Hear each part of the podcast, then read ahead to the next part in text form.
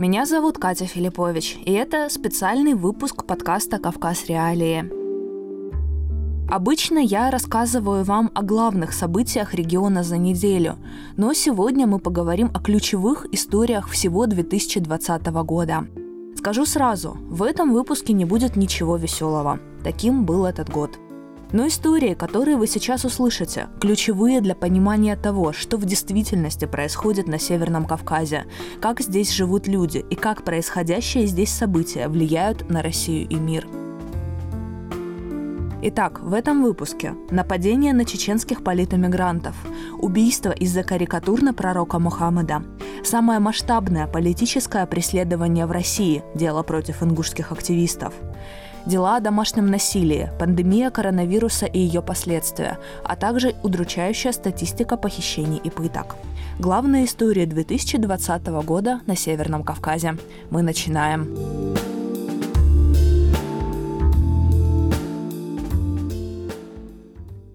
Критики режима главы Чечни Рамзана Кадырова находятся в смертельной опасности не только дома, но и за границей. Тому подтверждение – ряд нападений на чеченских политических эмигрантов. Например, в конце января во Франции убили политбеженца из Чечни Имрана Алиева. Он был более известен как ютуб-блогер Мансур Старый. В своих видео Алиев критиковал Кадырова и его окружение, и делал он это, не стесняясь в выражениях. Тело Мансура Старого обнаружили в отеле. Он умер от 135 ножевых ранений. СМИ и следствие связали это убийство с Кадыровым. Мол, человек из его окружения мог стоять за этим преступлением. По версии правоохранителей, из Франции убийца уехал в Германию, а оттуда в Россию. Спустя пару недель после убийства Алиева в Швеции произошло покушение на другого известного чеченского блогера, политического эмигранта Тумсо Абдурахманова. Киллер пробрался к нему в квартиру и попытался забить молотком, пока тот спал. Томсо удалось спастись. На суде обвиняемый в попытке убийства, это гражданин России Руслан Мамаев, заявил, что он получил приказ от людей из Грозного. По словам Мамаева, за убийство ему обещали 50 тысяч евро. Другому критику Кадырова, блогеру Мамихану Умарову, известному как Анзор из Вены, спастись не удалось. Он был убит выстрелом в голову в столице Австрии 4 июня. В пригороде Вены убили россиянина, который просил в Австрии политического убежища. Мамихам Умаров выступал за независимость Чечни и критиковал главу республики Рамзана Кадырова. По подозрению в преступлении тогда были задержаны уроженцы Чечни Сарали Ахтаев и Салман Магомадов. Вдова Умарова, Зарема, заявляла о причастности властей Чечни к его смерти. Ей самой, по ее словам, поступали угрозы. Через несколько недель после убийства Анзора из Вены в сети появилось видео, на котором его родственники в Чечне фактически объявляют себя виновными в убийстве. Они попросили прощения за ролики Анзора, назвали его собакой, которая живет в Европе, и обвинили иностранные спецслужбы в том, что Умаров, якобы по их поручению, критиковал власти. Жертва западных спецслужб, кстати, Умарова называл Кадыров спустя несколько дней после убийства. Как и у Имрана Алиева, ролики Мамихана Умарова о руководстве Чечни порой носили оскорбительный характер. В видео он почти всегда демонстрировал аудиозаписи разговоров с высокопоставленными чиновниками из Чечни. Чаще всего в них шла речь о ликвидации того или иного чеченского деятеля в Европе. Полиция Вены считает, что это убийство, как и убийство во Франции, произошло по политическим мотивам.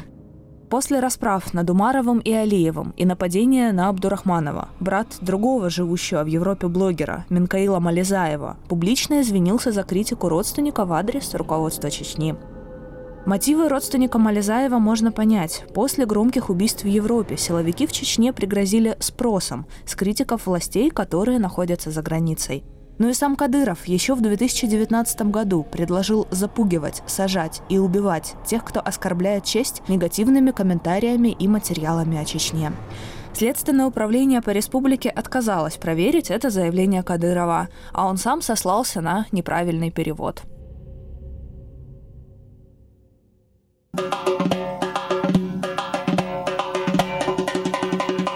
Помимо убийств и нападений на политэмигрантов, в уходящем году в Европе произошло еще несколько событий, которые повлияли на всю чеченскую диаспору. В июне во французском городе Дижон несколько дней шли столкновения между выходцами из Чечни и стран Северной Африки. Конфликт спровоцировало нападение на чеченского подростка, в котором обвинили выходцев из арабских стран. Тогда более 10 человек пострадали в драке и столкновениях с полицией. На видео, которые тогда появились в сети, были видны люди в масках, горящие автомобили и слышны выстрелы.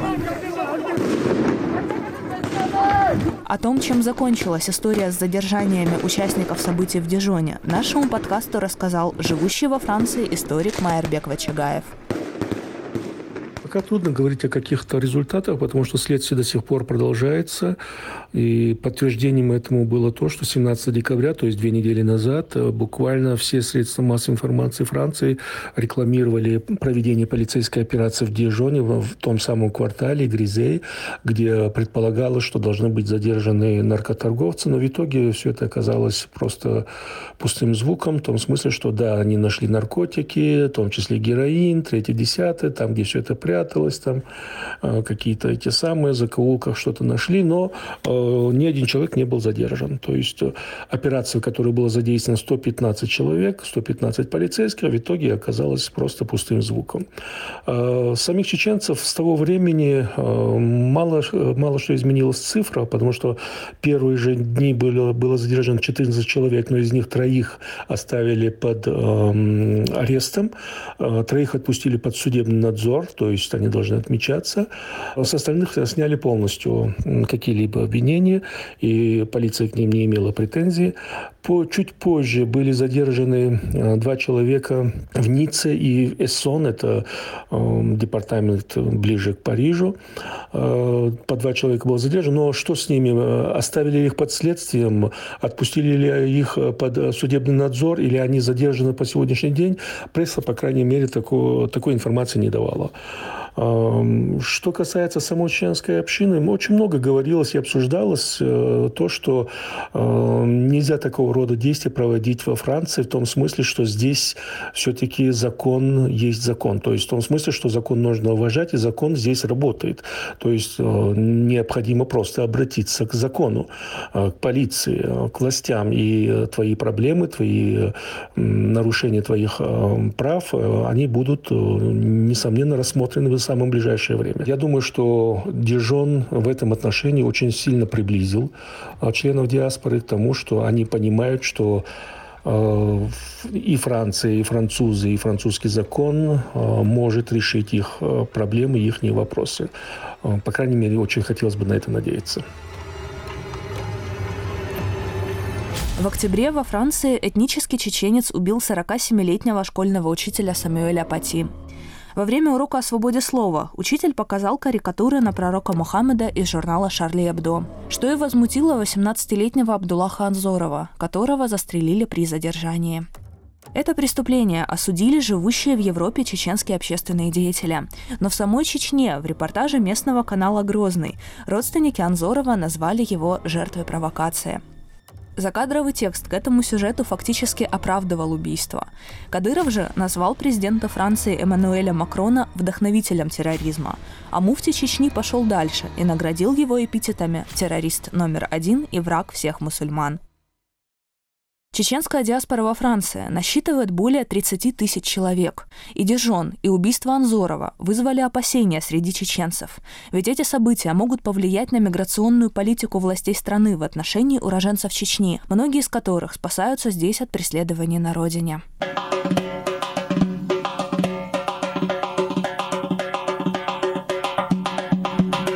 В Ингушетии главным событием года остается протест года 2019 -го. Тогда, напомню, митинг против соглашения о границе с Чечней закончился столкновениями с Росгвардией. В итоге мирный протест привел к самым массовым политическим преследованиям в современной России. Всего к уголовной ответственности по состоянию на конец 2020 года были привлечены 47 человек. Первые приговоры были вынесены еще в декабре прошлого года, но уже в феврале начались новые задержания. Преследование рядовых участников митинга стало частью подготовки большого политического процесса против лидеров ингушской оппозиции, которых обвиняют в организации насилия в отношении представителей власти, а также в участии в экстремистском сообществе. Суд над ними начался еще в конце ноября. Прокуратура добилась того, чтобы допросы потерпевших, свидетелей, экспертов и переводчиков проходили в закрытом режиме. Зачем это было необходимо, стало понятно через несколько недель, когда допрошенные свидетели обвинения заявляли о невиновности подсудимых. Один из свидетелей обвинил следствие в фальсификации его показаний, а двое других свидетелей указали на то, что следователи неправильно интерпретировали их показания. Кроме того, один из свидетелей рассказал, что столкновения с Росгвардией начались после того, как один из силовиков бросил в сторону протестующих светошумовую гранату, когда те проводили утренний намаз. Правозащитники отмечают, что власти используют ингушское дело для подавления любой гражданской активности в республике. То есть угроза преследования висит над каждым, кто в Ингушетии открыто высказывался на тему передачи земель Чечне или критиковал местные власти по другим поводам. При этом примечательно, что суды над участниками протеста проходят не в самой Ингушетии, а в Ставропольском крае. Мемориал признал всех осужденных и обвиняемых по ингушскому делу политическими заключенными. Вот что об этом деле в интервью изданию «Фортанга» говорил Сергей Давидис, руководитель программы поддержки политических заключенных правозащитного центра «Мемориал» в России в целом неуклонно идет развитие гражданского общества. Оно проходит разные стадии зрелости, э, приобретает какие-то э, новые формы, способность действовать согласованно, осознавать общие интересы, выдвигает лидеров. И вот в той мере, в какой это произошло в Ингушетии, и приобрело такой острый характер в связи с конкретным кризисом. Э, но понятно, что все-таки этот конкретный кризис, он дал повод для конфликта но э, само развитие гражданского общества, оно объективно, и эти люди э, становились лидерами гражданского общества безотносительно к, кризису, то есть не только в связи с кризисом. Э, так или иначе этот процесс идет. И этого власть очень опасается. И поэтому она считает необходимым наносить удар по лидерам гражданского общества. Это как бы мы говорим о сути этого явления. Но по форме, ведь их именно в этом и обвиняют. Что вот, то есть бывает там, не знаю, подбрасывают наркотики, Э, как э, нашему коллеге Аюбу Тютиеву в Чечне. Бывает, придумывают какое-нибудь мошенничество, да, что там из одного кармана собственного взял, другой карман собственный положил, как там профессору Саве в Краснодарском крае. То есть самое абсурдное обвинение, разумеется, можно придумать. Или там безосновательные позорные обвинения, как в отношении нашего другого коллеги Юрия Дмитриева. Всякое можно придумать. Государство, оно в этом смысле обладает огромным потенциалом. Но тут, ничтоже сумняшися, они, собственно, лидеров гражданского общества обвиняют именно в том, что они лидеры гражданского общества. И ничего не подбрасывают, а просто высасывают из пальца криминальный характер э, у совершенно законных, легальных действий. Студия подкастов «Радио Свобода».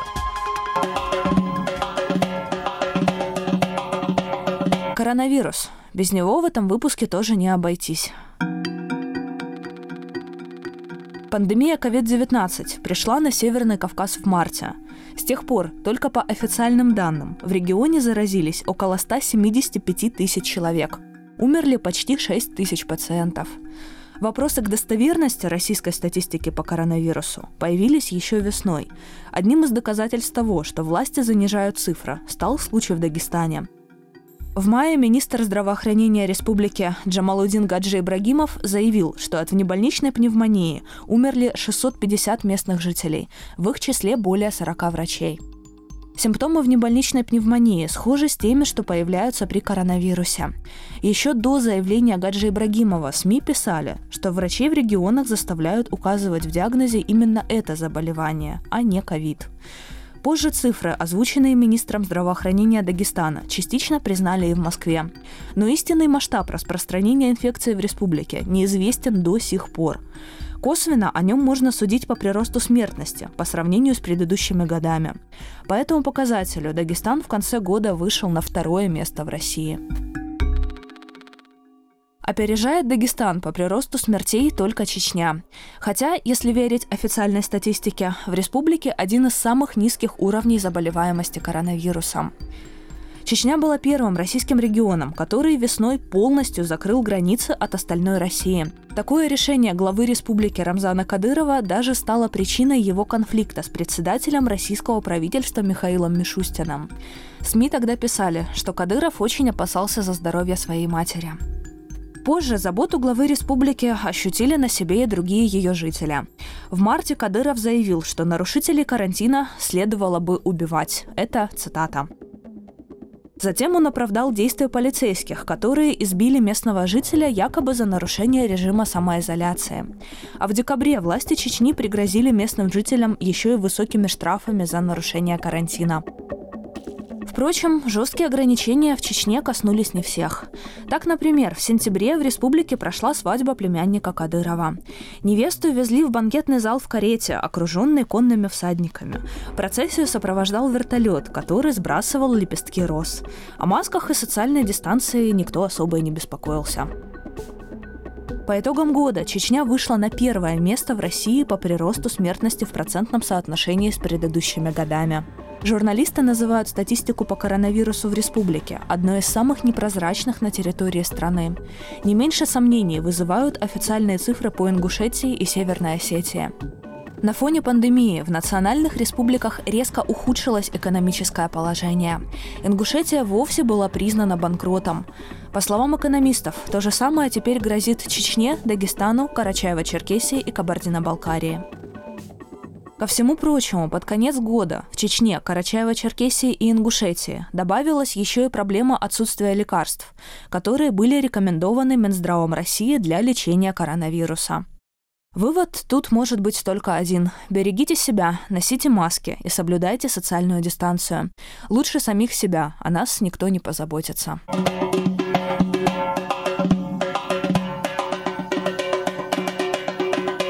Говоря о пандемии и карантине, нельзя не сказать о росте числа дел, связанных с домашним насилием. На Северном Кавказе, в самом патриархальном регионе России, число жалоб на домашнее насилие только в этом году выросло в два раза. Такие данные приводились в совместном докладе семи правозащитных организаций.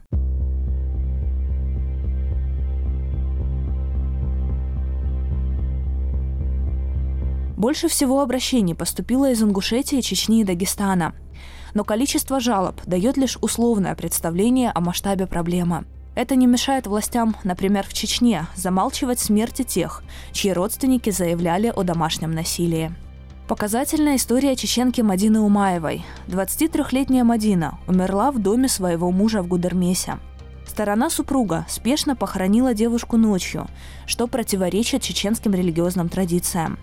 Ее мать заявила, что Мадину до смерти забил муж из-за детских выплат, на которые мать троих детей купила в дом телевизор.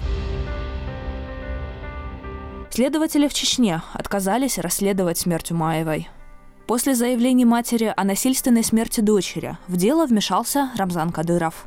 Матери Мадина пришлось извиниться перед ним и перед мужем покойной дочери. Вдовец же после этих событий получил новый дом от фонда Ахмата Кадырова. В этом году в Северной Осетии закончилось рассмотрение апелляции по делу Спартака Хугаева, чемпиона мира по армрестлингу, который искалечил свою бывшую жену Вандану Джиоеву. После перелома ключицы, челюсти и черепно-мозговых травм Вандана получила инвалидность. Хугаев получил 6 лет колонии строгого режима. На фоне участившихся случаев домашнего насилия в Дагестане появилась правозащитная группа «Марем», ее основали несколько активисток, в их числе правозащитница и главный редактор портала о женском пространстве на Кавказе «Даптар» Светлана Анохина, а также блогер, автор книги «Не молчи» Марьям Алиева. Они помогают тем, кто столкнулся с домашним насилием. Порой, чтобы спасти жертву, приходится эвакуировать ее из региона. О росте числа случаев домашнего насилия во время пандемии нашему подкасту рассказала старший юрист проекта «Правовая инициатива» Юлия Антонова.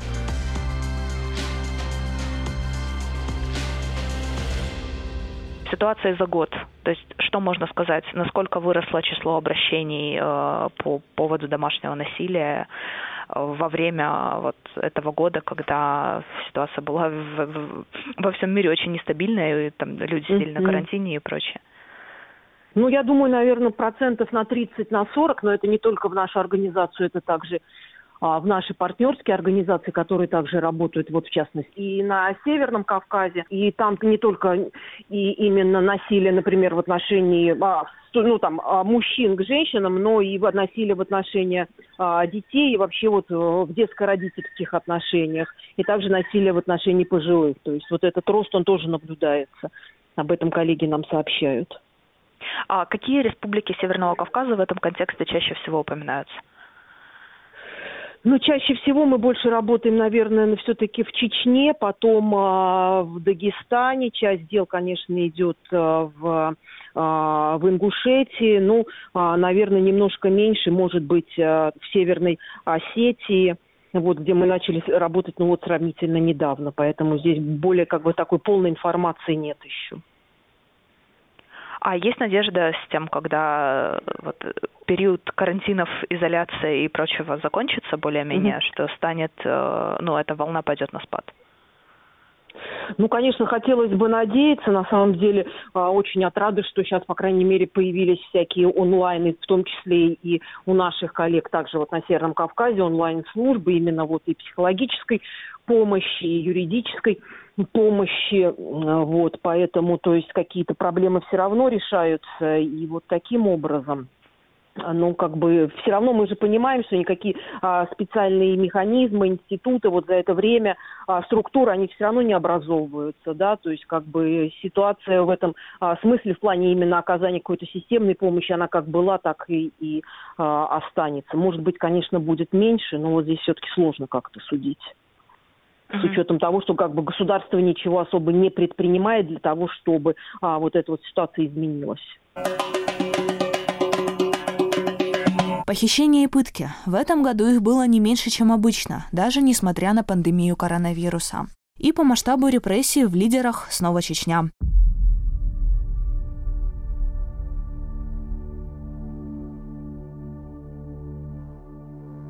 Осенью местный оппозиционный телеграм-канал «Адат» опубликовал статистику своих наблюдений. Только в период с апреля по октябрь силовики в республике похитили более полутора тысяч человек. Одним из громких дел стало похищение Салмана Типсуркаева, который был модератором чата того самого канала «Адат». В сентябре в соцсетях была опубликована видеозапись, на которой 19-летнего активиста заставили сесть на бутылку. Пытки и унижения парня оправдал муфти Чечни Салах Межиев. Сам же молодой человек исчез. После выяснилось, что Типсуркаева могли похитить действующие сотрудники полиции из полка специального назначения имени Ахмата Кадырова.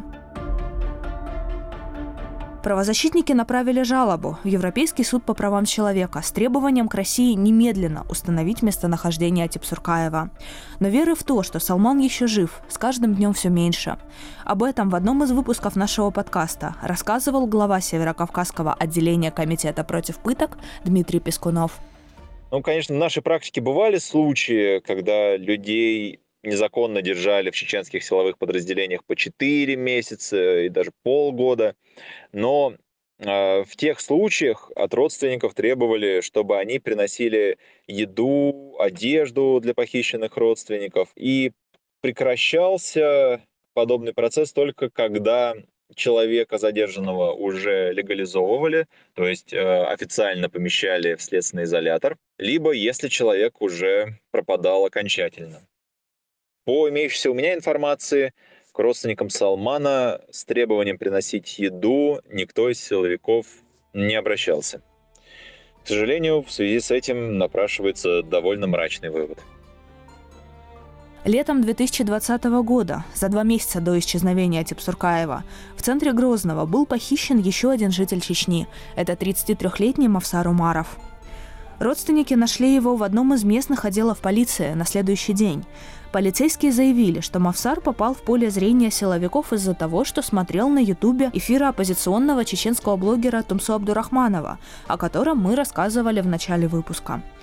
В последующие полтора месяца мать, сестра и жена Мавсара Умарова пытались вызволить его из рук силовиков, но в итоге семье сообщили, что задержанный якобы сбежал. Родные в это не верят и предполагают, что Умарова убили.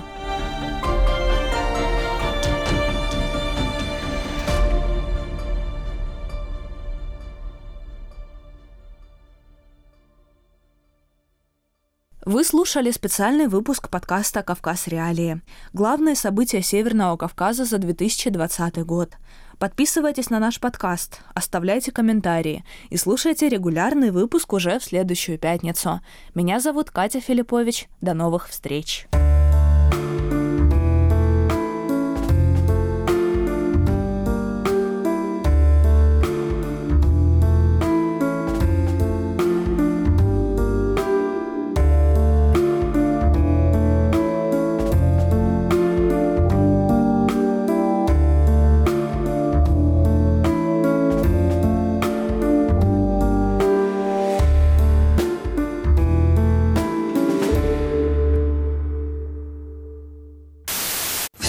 происходит в жизни каждого, связано с правами и свободами. Право на выбор, право на жизнь и здоровье, право на самовыражение и многое другое. «Человек имеет право» – это подкаст, который ведем мы, судебные обозреватели «Радио Свобода» Марьяна Тарачешникова и Наталья Джампаладова. Вместе мы выясняем, как устроен окружающий нас мир прав и обязанностей. Почему он устроен именно так и что делать, чтобы отстоять свои права. Присоединяйтесь к нам каждый вторник. Слушайте нас в привычном агрегаторе подкастов.